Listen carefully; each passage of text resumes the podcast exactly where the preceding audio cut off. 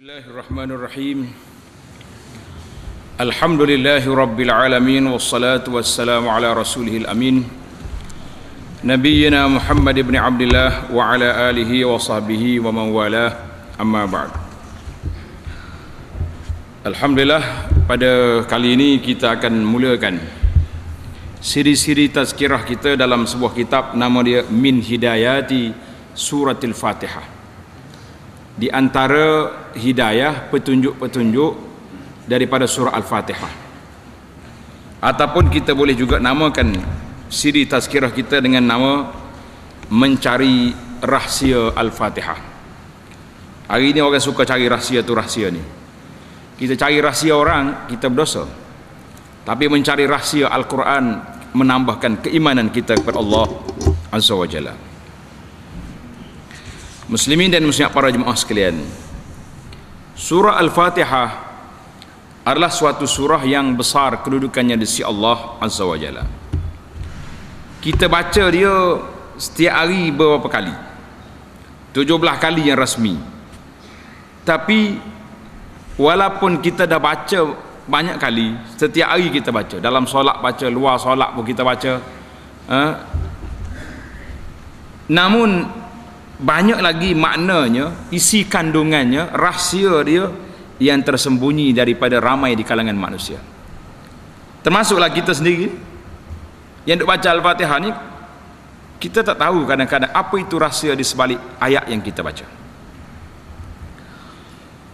Ada kalanya faedah yang kita dapat daripada Al-Fatihah itu yang tak terfikir dalam kepala otak kita ada para ulama menggalinya Salah seorang daripada imam besar dalam bidang tafsir. Nama dia Al-Imam Fakhrul Razi. Rahimahullah taala. Dia kata apa? Dia sebut di awal tafsir dia kepada surah Al-Fatihah bahawa tafsir surah yang mulia ini boleh boleh kita ambil faedah daripadanya kita cari rahsia dia asyratu alafi masalah. Seribu masalah. Agak-agaknya macam mana tuan malam ni? Balik ambil al-fatihah letak depan kita kita korek berapa masalah kita keluar. Kalau keluar satu dua masalah besar dah tu. Fakhrul Razi kata dia nak keluar boleh keluar daripada al-fatihah seribu masalah. Subhanallah. Ah, maaf asyratu alaf sepuluh ribu masalah. Sepuluh ribu masalah maka ramailah di kalangan orang-orang yang tak suka dengan dia kata ah karut tu mana boleh? Mana boleh? Maka dia telah ambil jilid yang pertama dalam tafsir dia Al-Fathul Kabir. Dia tulis apa? Jilid yang pertama saja dia tafsir surah Al-Fatihah dan dibawa 10,000 faedah daripadanya. No? ulama kalau dia kata dia buat. Maknanya ilmu itu ada pada dia. Subhanallah. Ini Al-Fatihah memanglah sebagaimana kata di tuan syekh kita ni kata yang kita tak terfikir rahsia al-fatihah tu memang ada dalam tu. Ulama boleh keluarkan 10 ribu asyaratu alaf 10 ribu faedah. Surah al-fatihah adalah suratun azimatun. Surah yang besar daripada surah-surah al-quran al-karim. Dia duduk di nombor satu daripada 114 surah. Nombor satu daripada 114 surah tanda.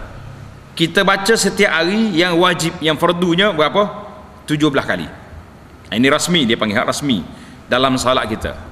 17 rakaat 17 kali. Tapi kalau kita mari masbuk mari pula berapa? Mungkin ada. Maka telah tersabit, telah sabit dalam hadis yang sahih Nabi sallallahu alaihi wasallam bersabda la salata liman lam yaqra bi fatihatil kitab tidak ada solat yang diterima bagi orang yang tak baca Fatihatul Kitab, tak baca Al-Fatihah dalam solat dia. Hadis Bukhari dan Muslim. Dalam riwayat yang lain, man shalla salatan lam yaqra fiha bi ummil Quran fahiya khidajun. Siapa dia salat dia tak baca ummul Quran. Siapa dia ummul Quran? Al-Fatihah fahiya khidaj maka dia tak cukup. Tak sempurna. Hadis ini dalam riwayat Muslim. Bayangkan kalau kita salat sunat pula. solat sunat 12 rakaat satu hari satu malam. Solat sunat witir solat sunat tahajud solat sunat duha tahiyatul masjid solat sunat wudu berapa puluh hari berapa puluh rakaat lagi kita baca al-fatihah. Nah, tapi sayanglah kita hanya ambil kiraah lisaniyah tapi kita tidak ambil kiraah tadaburiyah kita tidak tadabur kepada surah yang besar ini Allahu Akbar. Surah al-fatihah di antara surah yang afdalu suaril Quran surah yang sangat afdal yang sangat tinggi darjahnya dalam Quran. Seorang yang sahabat nama dia Abu Sa'id ibnu Al-Mu'alla. Tulis Abu Sa'id bin Al-Mu'alla radhiyallahu anhu dia kata kuntu usalli fil masjid aku duduk solat di masjid. Fada'ani Rasulullah sallallahu alaihi wasallam. Nabi panggil dia Abu Sa'id. Falam ujibhu dia dah solat dia tak jawab. Fakultu ya Rasulullah inni kuntu usalli. Rasulullah saya minta maaf lah saya tak jawab tadi sebab saya duduk, saya tengah duduk solat. Nabi kata apa? Alam yaqulillah. Mu tak ingat ke Allah Ta'ala berfirman lillahi walir rasuli idha da'akum lima yuhyikum. Mu kena jawab kalau Rasul panggil walaupun dalam solat. Ha, kita dengan orang lain jangan jawab Rasulullah saja boleh. Orang lain kalau jawab jawab aja solat semula lah kita batal solat kita ni. Summa qala li kemudian Nabi kita kata kepada aku la uallimannaka suratan hiya a'zamu suwari fil Quran. Aku akan ajarkan kepada kamu satu surah iaitulah surah yang paling besar kedudukannya dalam Quran. Qabla an takhruja minal masjid. Sebelum keluar masjid aku nak ajar kamu satu surah. Jadi kata siapa? Nabi kata kepada Abu Sa'id Ibnul Mu'alla kemudian Nabi cerita lain. Dia janji nak ajar sebelum keluar masjid summa akhadha biyadi. Nabi pegang tangan aku. Falamma arada an yakhruja bila Nabi nak keluar daripada masjid qultu lahu ya Rasulullah. Tadi Rasulullah kata apa? La uallimannaka suratan. Rasulullah janji nak ajar kepada saya satu surah yang sangat besar dalam Quran. Qala kata Nabi alhamdulillahi rabbil alamin. Itulah surah yang paling besar dalam Quran jadi kalau kita nak baca surah yang paling besar kedudukannya dalam Quran kita baca Al-Fatihah. Karena itulah Allah pilih Al-Fatihah jadi bacaan wajib dalam solat. Imam Imam Syafi'i kata setiap orang mukmin wajib belajar bahasa Arab. Terkejut juga kita dengar. Nak baca bahasa Arab nak baca jarumiyah pun tak kena kan? Ha, maksud dia baca ni. Al-Quran ni wajib kita kena belajar. Kalau tidak macam mana nak solat Nabi kata hiyas sab'ul masani Al-Fatihah itulah tujuh ayat yang diulang-ulang wal Quranul Azim dan Quran yang sangat besar allazi utituhu yang diberi kepada aku. Tanda hadis ini riwayat Imam Bukhari nombor 4474. Para jemaah sekalian,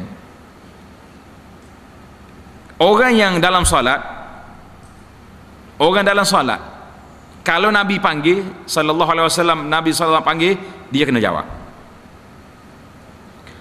Bagaimana dengan kita yang duduk sibuk dengan isu-isu remeh-temeh? Duduk sibuk dengan jual beli, duduk sibuk dengan buah, duduk sibuk dengan tak ada tak ada sibuk apa-apa pun. Tapi bila dipanggil kepada solat, bala yastajib, tak pang, tak jawab. Berat tak berat orang lagi ni? Allah salah syariatkan azan. Dipanggil kita mari azan dengan nama siapa? dengan nama Allah. Allahu Akbar. Kemudian wa asyhadu an la ilaha illallah wa asyhadu an asyhadu anna Muhammad Rasulullah. Dipanggil dengan nama Muhammad sallallahu alaihi wasallam. Kita yang dakwa sayang ke nabi sayang ke nabi. Nah, kalau orang ajak berlarak bawa sepanduk sampai 2 km boleh pergi. Berpeluh sampai kaki. Nah, berjalan kita. Pusing pandah tapi sudah-sudah pusing hayya ala asyhadu anna Muhammad Rasulullah hayya ala salah tak mari masjid.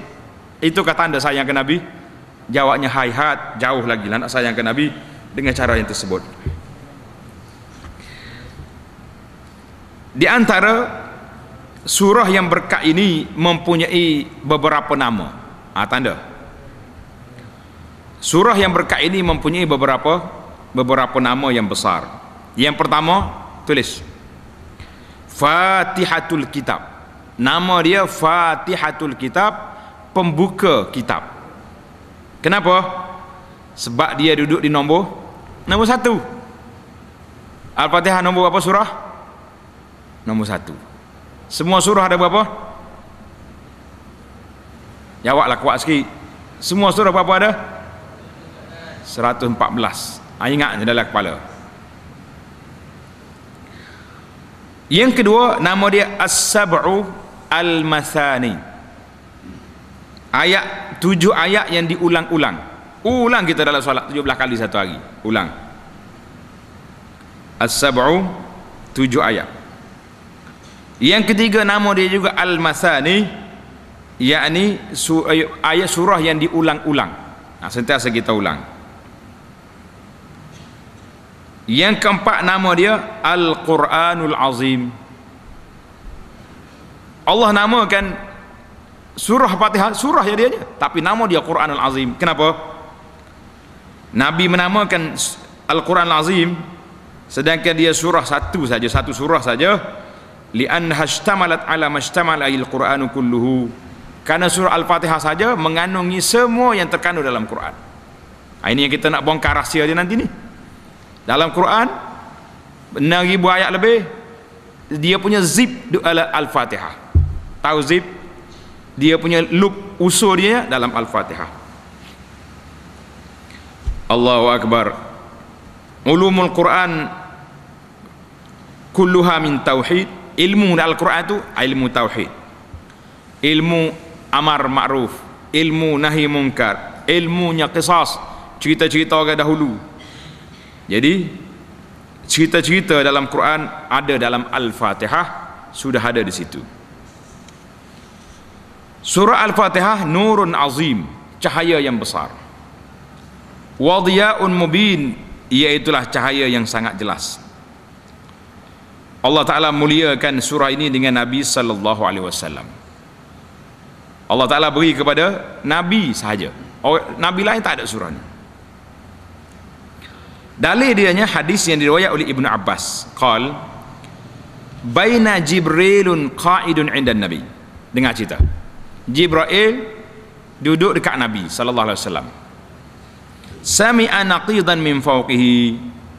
Tiba-tiba dia dengar bunyi suara daripada atas oh bunyi suara farafa ra'sahu dia pun tengok ke atas faqala haza babun minas sama'i futihal yaum Jibril bagi tahu ke Nabi sallallahu alaihi wasallam ini pintu langit dibuka hari ini. Pintu langit dibuka. Lam yuftah qattu illa al-yawm. Tak pernah dibuka pintu ni kecuali hari ini je. Pintu yang bunyi kuat tadi. Fanazala minhu malakun maka turun daripada pintu itu malaikat. Faqala haza malakun nazala ilal ardi. Malaikat ini turun ke bumi lam yanzil qattu illa al tak pernah turun lagi hari ini baru turun fasallam malaikat tu beri salam ke nabi sallallahu alaihi wasallam fa waqala abshir binuraini utitahuma Ya Muhammad terimalah khabar gembira dengan dua cahaya yang Allah beri kepada Tuhan. Lam yu'tahuma nabiyyun qablaka dua cahaya ini tak pernah diberi kepada nabi sebelum daripada Tuhan. Apa dia? Ha. Fatihatil kitab iaitu surah Al-Fatihah wa khawatim suratil Baqarah dan pengakhir dua ayat terakhir daripada surah Al-Baqarah. Ha, surah surah Al-Baqarah ayat apa? amanah rasul itu dipanggil al-fatihah dengan dua akhir surah baqarah itu tidak diberi lan taqra'a bi harfin minhuma illa u'titahu mu tak baca dengan dua cahaya ini kecuali Allah Taala anugerahkan apa yang kamu nak maka kita faham daripada hadis ini riwayat Imam Muslim. Hadis ini sahih diriwayat oleh Imam Muslim. Jadi kesimpulan kitanya Fatihah ini adalah merupakan ciri-ciri keistimewaan Nabi sallallahu alaihi wasallam dan umatnya. Kerana itulah malaikat bagi tahu lam yu'tahuma nabiyyun qablaka. Tak pernah diberi kepada nabi-nabi sebelum daripada Tuhan surah ni. Ini adalah merupakan minnah satu anugerah besar Allah Ta'ala beri kepada umat Islam sehingga dihantarnya malaikat mari jumpa Nabi SAW yang tak pernah turun ke bumi untuk menyampaikan bisyarah berita gembira tersebut. Allahu Akbar. Jibril ada dekat Nabi. Dia kerja dia waktu Al-Quran tapi Allah hantar malaikat lain untuk nak menyampaikan berita gembira yang telah kita dengar tadi. Maka para jemaah sekalian wa min syukrillahi ala hazihi ni'mah. Marilah kita syukur pada Allah Ta'ala di atas nikmat yang besar. Sebab surah ini khas untuk kita. Tak beri pada Nabi-Nabi dulu daripada kita. Nabi daripada dulu kita seribu lebih 124 ribu kan? Rasul-Rasul saja 300 lebih. Tak ada surah ni. Jadi takkanlah kita terima anugerah besar ni pakat tok dende ya macam kita hari ni kalau sayang sangat Quran beli taruh dalam almari. Oh, saya tu dah anak nak sentuh pun tak boleh. Eh, jangan mak beli Mekah ha. Hormat sangat Quran beli dia punya lauhah. Apa lauhah? Ni frame ni. Tulis ayat gantung kat dinding. Tengok ni rumah saya ni ayat kerusi ni. Beli di mana? Di luar negara. Ribu harga. Baca tak kalau orang ahli koprak sikit dia beli ayat seribu dinar dia panggil mana ada Allah Ta'ala waktu ayat seribu dinar? Ayat ni tak ada harga bukan seribu dinar bukan. Cerita-cerita seribu dinar tu tak betul ya belakang tu. Ayat Allah Ta'ala sebut kepada kita ayat yang diturunkan kepada kita ayat yang membawa hidayah. Jangan hidup main ayat ni seribu dina ayat ni sepuluh juta tak ada. Kita hari ni kan duk, itu, duk sakut din dia ayat ni. Ayat seribu dina ni siapa ni kaya tak miskin. Apa cerita? Tak uh, beli CD kaset pergi baca ke, ke, ke, ke apa ni ayam Quran baca ke lembu Nanya kalau lembu nak tidur apa pening dia tu. Baca ayat Quran. Tuan dia dengar lagu dalam bilik, dalam jabat. Ayam dengar Quran. Ini semua salah guna belakang. Jadi para jemaah sekalian, mari. Di antara tanda syukur kita kepada Allah Taala dengan ayat yang besar ini, an tu'ta hazihi suratu haqqaha minat tilawati sahihah. Ha, tanda. Tanda ni pelajar-pelajar kita ni. Di antara tanda syukur kita kepada ayat Quran ini, ayat surah yang besar ini, yang pertama sekali kita beri hak dia, iaitulah kita baca dengan betul. Hari ini para jemaah sekalian, musliminya, muslimatnya, betul tak betul kita baca Quran? Nak tahu? Teh ayat waladhdallin, ya tahu dah lu.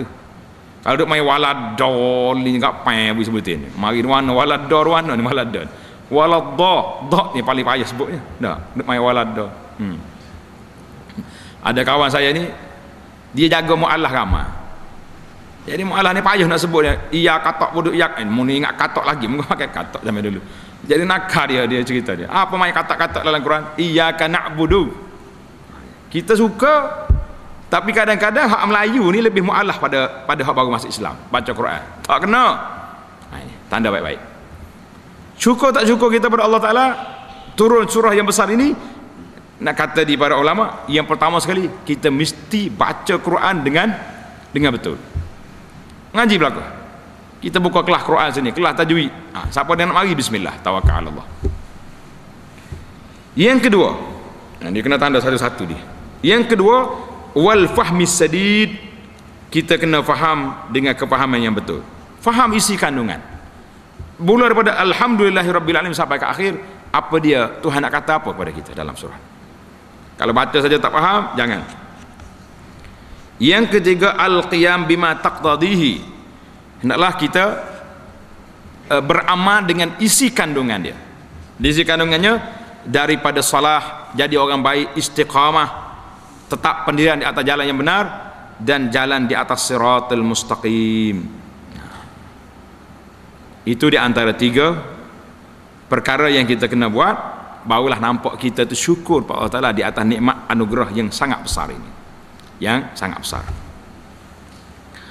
Jadi kata di para ulama mengatakan apa? La yakun hazzul abdi minha minha mujarrad tilawah. Janganlah kita berpada sekadar baca oh saya kena baca Fatihah.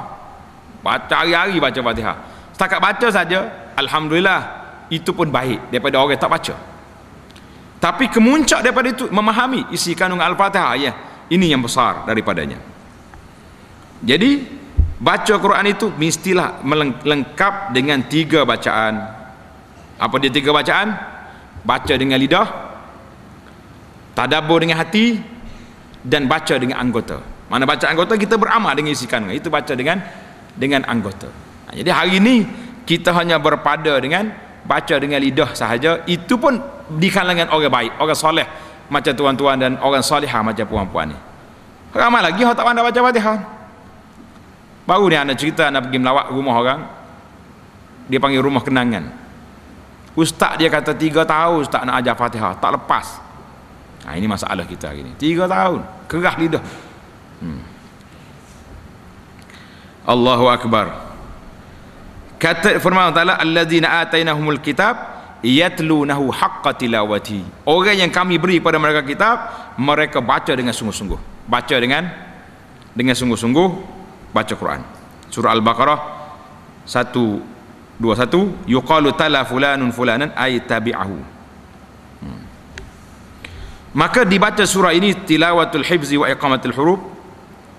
Baca ingat dan jaga huruf dia. Makhraj dia betul wa tilawatul fahmi wa aqlil ma'ani bacaan faham dan tahu makna dia wa tilawatul qiyam bima fihi dan baca dengan beramal mengikut landasan siratul mustaqim dan teguh di atas jalan yang diredai oleh Allah Azza wa Jalla supaya kita mendapat kebahagiaan di dunia dan dan di akhirat. Allahu akbar.